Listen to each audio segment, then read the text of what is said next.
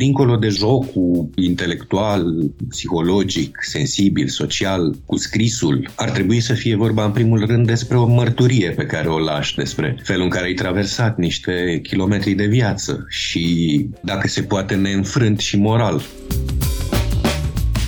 Ceea ce poate să hrănească scrisul nostru este o justă și morală alegere a noastră de a spune adevărul. Poezia trebuie să fie întotdeauna de partea adevărului și a libertății, fiindcă este ea însăși libertate în stare pură într-o vreme în care nici chiar mulți dintre poeți nu mai iau în serios și își fac chiar un uh, blazon de noblețe din a nu lua în serios poezia, sunt unul dintre fanaticii ei.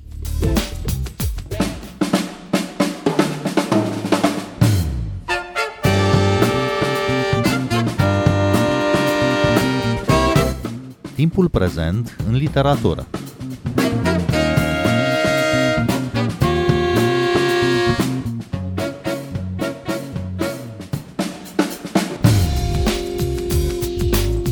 Bine v-am găsit! Eu sunt Adela Greceanu și invitatul meu este poetul și editorul Claudiu Comartin. Bun venit la Radio România Cultural! Bine v-am găsit!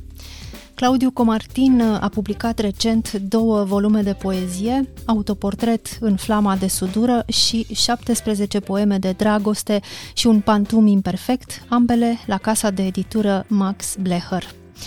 Autoportret în Flama de Sudură este o carte a tatălui care se stinge, dar și o carte a fiului care tocmai se naște.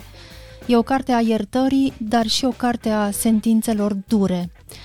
Claudiu Comartin, cum e să transpui în poezie momente esențiale, trăirile cele mai intime și mai încărcate emoțional?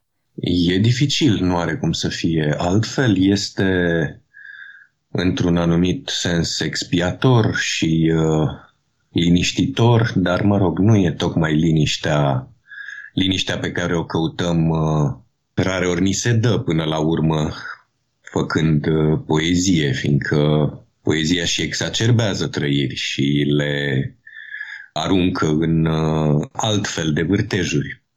Dar da, are și o funcție terapeutică de neocolit dar nu este acea terapie despre care cred unii. Nu e întru totul vindecătoare. Sigur, e o carte aceasta, autoportretul, în care am încercat să fac din experiențele astea două pe care le-ați menționat, pierderea unui tată și apariția unui fiu.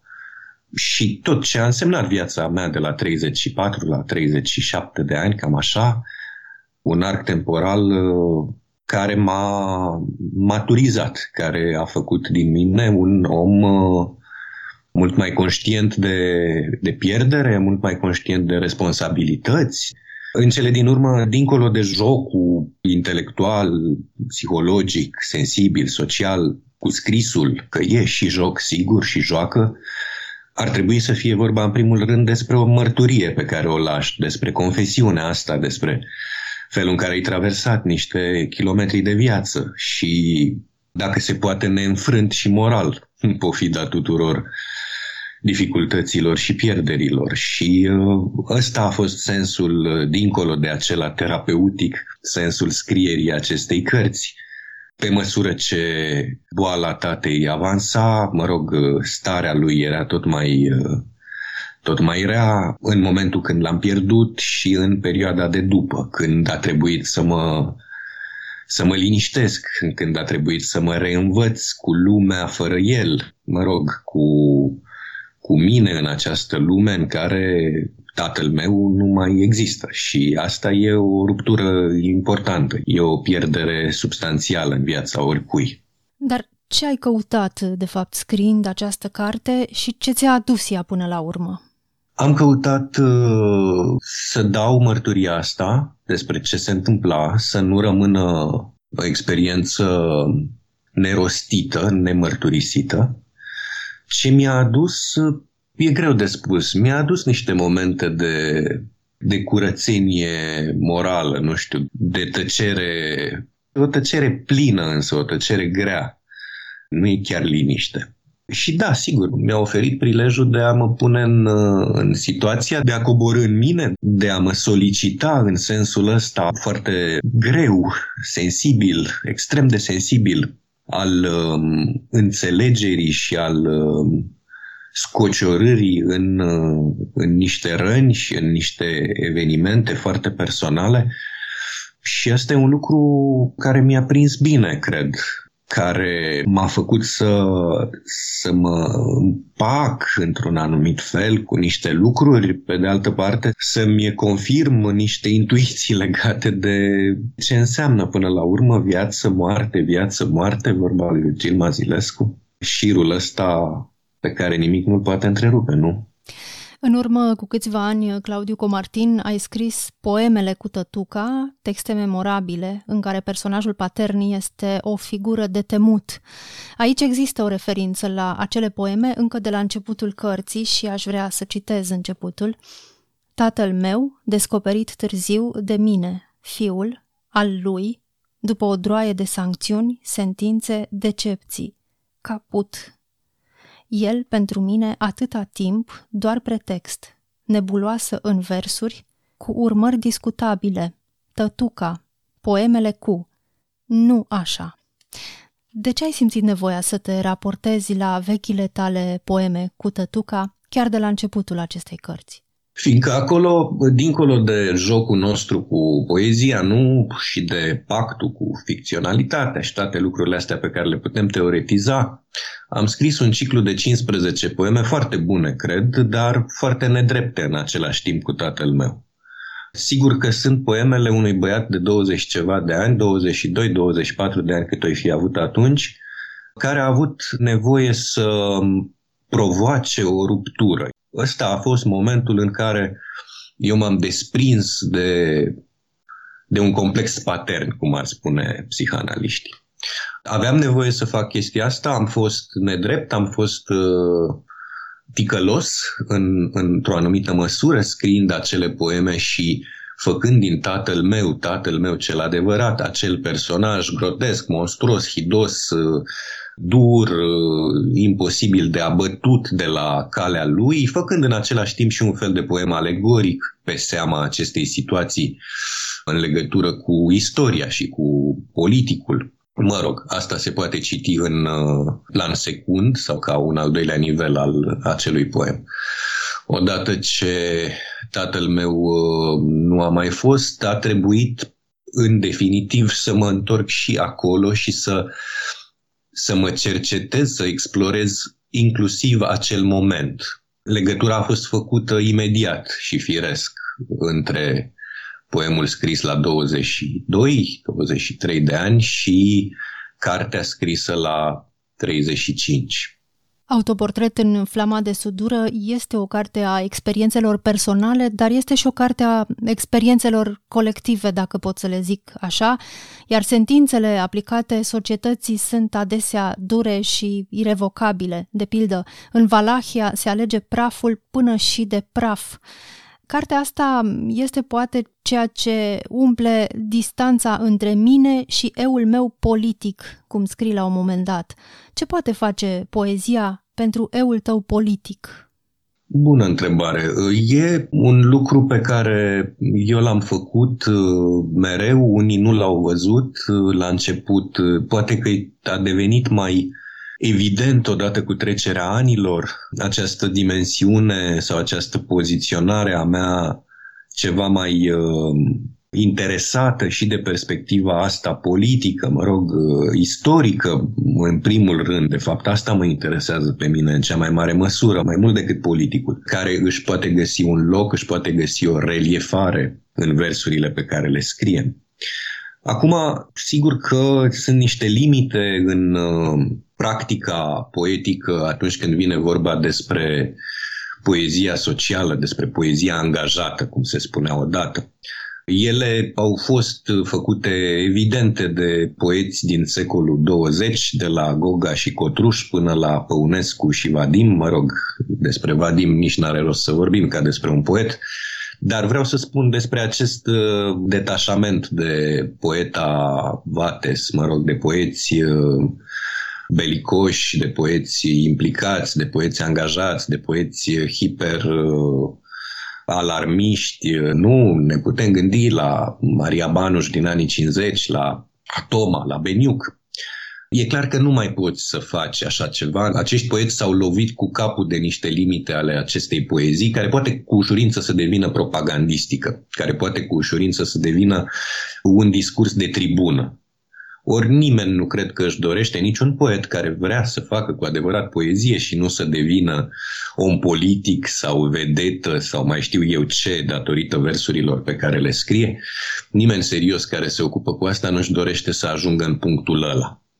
Mai ales că trecem printr-o perioadă în care ar fi și absurd să reiei un, uh, un astfel de discurs. Însă, ceea ce poate să hrănească scrisul nostru este o justă și morală alegere a noastră de a spune adevărul. Poezia trebuie să spună adevărul. Poezia trebuie să fie întotdeauna de partea adevărului și a libertății fiindcă este ea însăși libertate în stare pură. Și atunci când uh, privești poezia din punctul ăsta de vedere, îți poți da seama că ea poate fi și un fel de instrument. E, atunci când vorbim despre instrument, trebuie să fim foarte atenți ca nu cumva instrumentul ăsta, cum se întâmplă cu toate uneltele și cu cele mai puțin periculoase care există, să nu cumva să facem din el uh, ceva greșit, să-l uh, folosim ca pe o săpăligă sau ca pe o praștie. Un lucru care în mod fundamental trebuie să fie un uh, seismograf al stărilor noastre interioare și de partea binelui și al adevărului și al păcii.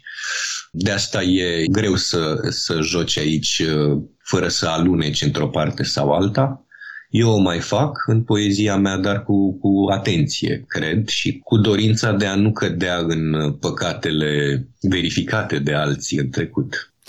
Cum ai ajuns uh, la formula din uh, autoportret în flama de sudură, la um, luciditatea și sinceritatea extremă cu care privești și înăuntru, dar și în afară?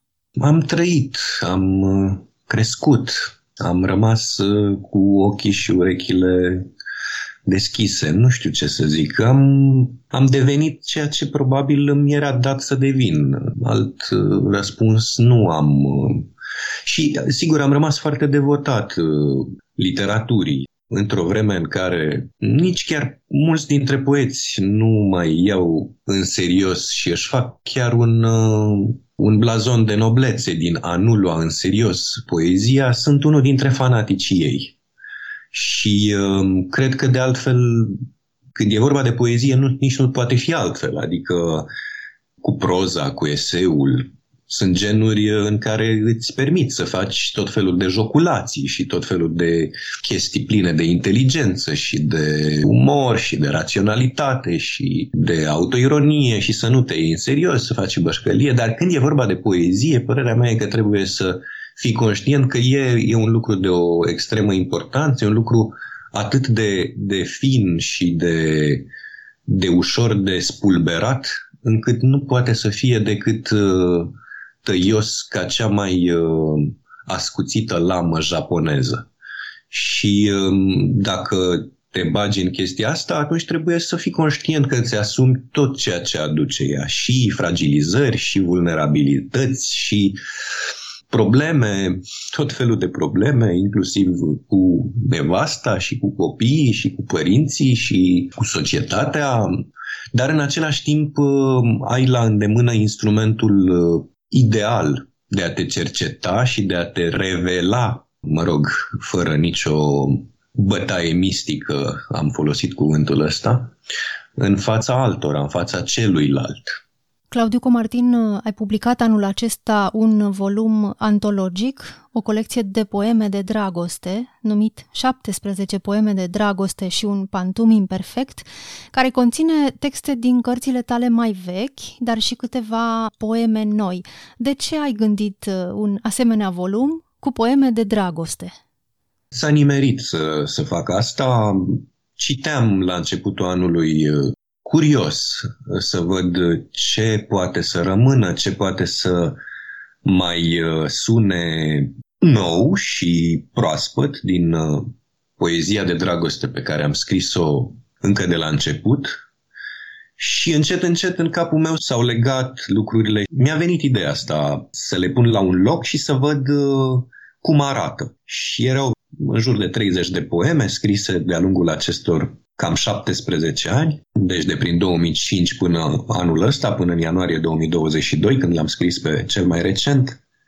Și uh, apoi, sigur, am început să um, scot din ele unele care sunau cam la fel, erau scrise cam pe același calapod sau era o tehnică foarte asemănătoare sau scrise pe un scenariu care, mă rog, era reluat sau îmi părea mie asemănător. În fine, au rămas 17, cărora le-am adăugat acest pantum imperfect, căci are un vers final care iese din schema tehnică a pantumului, un uh, poem dedicat lui Alexandru Mușina la câteva săptămâni după ce acesta ne-a părăsit. Un uh, om și un poet de care sunt legat, la care am ținut foarte mult, la literatura căruia mă întorc adesea, unul dintre cei mari ai generației 80 și poate ai întregii literaturii române postbelice.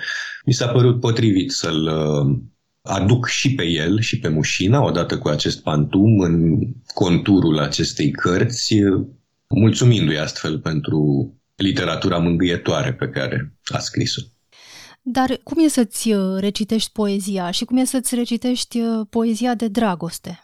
E destul de ciudat. E un act intim uh, ușor caragios, ușor emoționant, fiindcă sigur îți revin în minte momentele când au fost scrise textele alea, poate sentimentele care te, te străbăteau, poate se deschid mici uh, uși către niște locuri uh, pe care nu le-ai mai vizitat. În fine, se întâmplă tot felul de lucruri uh, speciale în raport cu tine din vârste diferite. Tocmai de asta am vrut să fie o carte a unor vârste diferite. Cele mai vechi sunt scrise la 21-22 de ani, cele mai noi sunt scrise acum la aproape 39. Deci 17 poeme de dragoste scrise în 17 ani, sigur că și dragostea sau felul în care o trăim suportă niște, niște metamorfoze pe măsură ce timpul trece peste noi, pe măsură ce avem experiențe, trecem prin viață. E evident. Nu trăiești iubirea cu aceleași intensități, cu aceleași fervori, cu aceleași vâltori la 21 pic de ani și la 37 sau 39. Dar tocmai uh, asta a fost uh, important pentru mine, să văd dacă e posibil să scot o cărticică, fiindcă e o cărticică de numai 40 ceva de pagini, foarte frumoasă, de altfel cea mai frumoasă ca obiect, cartea mea, îi sunt dator pentru asta Anei Toma, o carte care să poată fi citită de cineva care nu mă știe, care nu m-a mai citit, de la un capăt la altul, de parcă ar citi un volum nou. Și uh, cred că asta am reușit, fiindcă mi-au spus câțiva oameni mai tineri care nu erau neapărat familiarizați cu poezia mea din Pleistocen, că li s-a părut un volum uh, coerent și unitar, cu toate că poemele nu sunt la fel. Sunt diferențe de amplitudine, de tehnică, de limbaj, de vocabular folosit, dar se pare că, dacă nu m-or fi mințit, cei care mi-au spus asta și au scris-o deja, că cartea a avut trei cronici, E o carte credibilă din punctul de vedere al intenției ăsteia pe care am avut-o. Dar cum e să scrii poezie de dragoste astăzi? Cum se mai poate scrie azi poezie de dragoste? Eu mă tot întreb cum se putea scrie poezie de dragoste la 1650. De ce nu? Încă nu ne-am uh, robotizat atât de tare. Inteligența artificială nu a intrat în viețile noastre chiar atât de puternic. Nu suntem cyborgi, nu avem uh, chipuri în creier. Trăim, iubim, uh, cred în aceiași parametri, ca să mă exprim așa inginerește, în felul în care o făceau și Gilgamesh și uh, Enkidu. Deci nu cred că um, e ceva diferit în afară de faptul că trăim uh, într-o lume amețitoare. Dar când n-a fost lumea asta amețitoare? Cine? Oare cine, dacă am putea acum să să invocăm, să facem o ședință de spiritism cu cineva din secolul XIII și cu cineva din secolul XVII și cu cineva din secolul V înaintea erei noastre, oare vreunul dintre acești oameni ar spune că vine dintr-o perioadă liniștită? Eu cred că mai degrabă nu. Scriem poezie fiindcă o trăim, scriem despre dragoste fiindcă o experimentăm, scriem despre moarte fiindcă este în felul în care am fost așezați în această lume să murim. Și până una alta lucrurile astea nu se schimbă și nu au cum să se schimbe până nu vom deveni nemuritori și cu totul reci. Să spunem că 17 poeme de dragoste și un pantum imperfect uh, are și o variantă sonoră. Poemele pot fi ascultate în lectura ta. De ce ai ținut să existe și varianta audio a cărții? Fiindcă mă lasă vocea. Începe să fie mai uh, gâjăită, să aibă mai puține nuanțe decât în trecut. Nu, glumesc. E, e ceva ce voiam să fac de mai de mult. Am mai avut cândva un fel de audiobook nu un fel, chiar un audiobook. Tocmai se lansase editura Cartea Românească și uh, cartea mea, Circul Domestic, a fost una dintre cele cu care s-a deschis colecția de poezie relansată atunci, împreună cu alte trei ale unor poeți din generația noastră și uh, atunci am făcut un uh, CD de care n-am fost mulțumit, fiindcă nu am lucrat bine cu oamenii cu care înregistrasem. De data asta am lucrat minunat cu Radu Zăgrean, cu ZRM Music, el e un tip obsedat de excelență și de rigoare în ceea ce face. El fiind muzician, înțelege foarte bine și din punctul ăsta de vedere, deci nu e doar un editor de, de sunet. Și uh, mi s-a părut că e nevoie să se mai și audă poezia rostită de autor, rostită nu de actori, am și eu o problemă. Am niște actorași care mi-au zis uh, în ultimii ani că nu așa se citește poezia, iar eu le tot zic că nu se citește cum o citesc ei, cu enfază, cu patos, cu ochi dați peste cap, cu uh, pauze și uh, tot felul de lucruri jucate. Cred că poezia poate fi citită de actori care înțeleg poezia și care se hrănesc cu poezie, Așa cum un poet poate fi la o adică un actor uh, preț de 5 minute pe o scenă, dar uh, nu fiind mimetic față de o meserie pe care nu o cunoaște, ci fiind uh, el însuși. Da, am vrut să demonstrez că poeții știu să-și spună poezia, că te pot emoționa rostindu-și poezia, că pot face ceva cu tine într-o după-amiază ploioasă sau într-o seară, într-o noapte în care nu poți să adormi și sper că cei care vor asculta audiobook-ul ăsta se vor bucura de cele 20 ceva de minute de poezie pe care le-am uh, înregistrat. Claudiu Comartin, aș vrea să vorbim puțin și despre casa de editură Max Blecher, pe care ai fondat-o și care continuă să scoată cărți de poezie și revista Poesis Internațional, chiar și în vremurile complicate pe care le trăim de peste 2 ani. Cum e să fii editor de poezie în vremuri neprietenoase? Cred că e unul dintre cele mai dificile lucruri pe care le poți face în uh, zona asta a cărții tipărite și a culturii scrise, într-un sens mai larg, că te mai descurci cu alte genuri, cu romanul. Romanul are felul lui de a fi stăruitor și de a-și croi drum și de a avea cititori, de a-și găsi cititorii mai ușor. Cu poezia e mai greu. Sunt probabil câteva mii de oameni, poate zeci de mii, dar s-ar putea să fiu exagerat aici. În România, care citesc poezie, la mulți dintre ei nu ajunge poezia, fiindcă, din păcate, toate lanțurile astea de distribuție tradiționale sau mai vechi s-au fracturat și nu mai sunt funcționale. E clar că cărți de poezie nu ajung în orașe mai mici din România, nu mai vorbim de sate. Acolo nu mai există, în toată România rurală, nu mai există biblioteci, nici măcar în orașe mai mici. Ce mai vorbim despre librării în care să se afle, să se găsească ultimele titluri de poezie. Pe de altă parte, cărțile de poezie pe care le scoatem, le scoatem în 300-700 de exemplare. Deci e, e complicat într-adevăr, nu e o afacere, nu are cum să fie o afacere, oricum poezia funcționează într-o lume paralelă, într-un anumit sens, într-o lume eterică și în afara oricărei logici de piață, Așa că trebuie să ne, trebuie să ne mișcăm, trebuie să fim inventivi, trebuie să găsim acele posibilități de a promova ceea ce scoatem, de a merge cu aceste cărți și de a le arăta, de a încerca să ne facem cât mai mulți prieteni. Că eu fac și o muncă din asta de comis voiajor pe lângă cea de editor, de corector, de traducător. Sunt și omul care umblă cu trollerul sau cu sacul plin cu cărți în spate prin orașe și face evenimente și încearcă să aducă oameni mai tineri sau mai puțin tineri către, către poezie. Și uneori mi iese. Uneori mi iese și am bucuria să remarc că există înzestrarea asta, există dorința asta, doar că nu există mijloacele directe de a regla lucrurile astea. De asta trebuie să fac propriu-zis, fizic, și munca asta.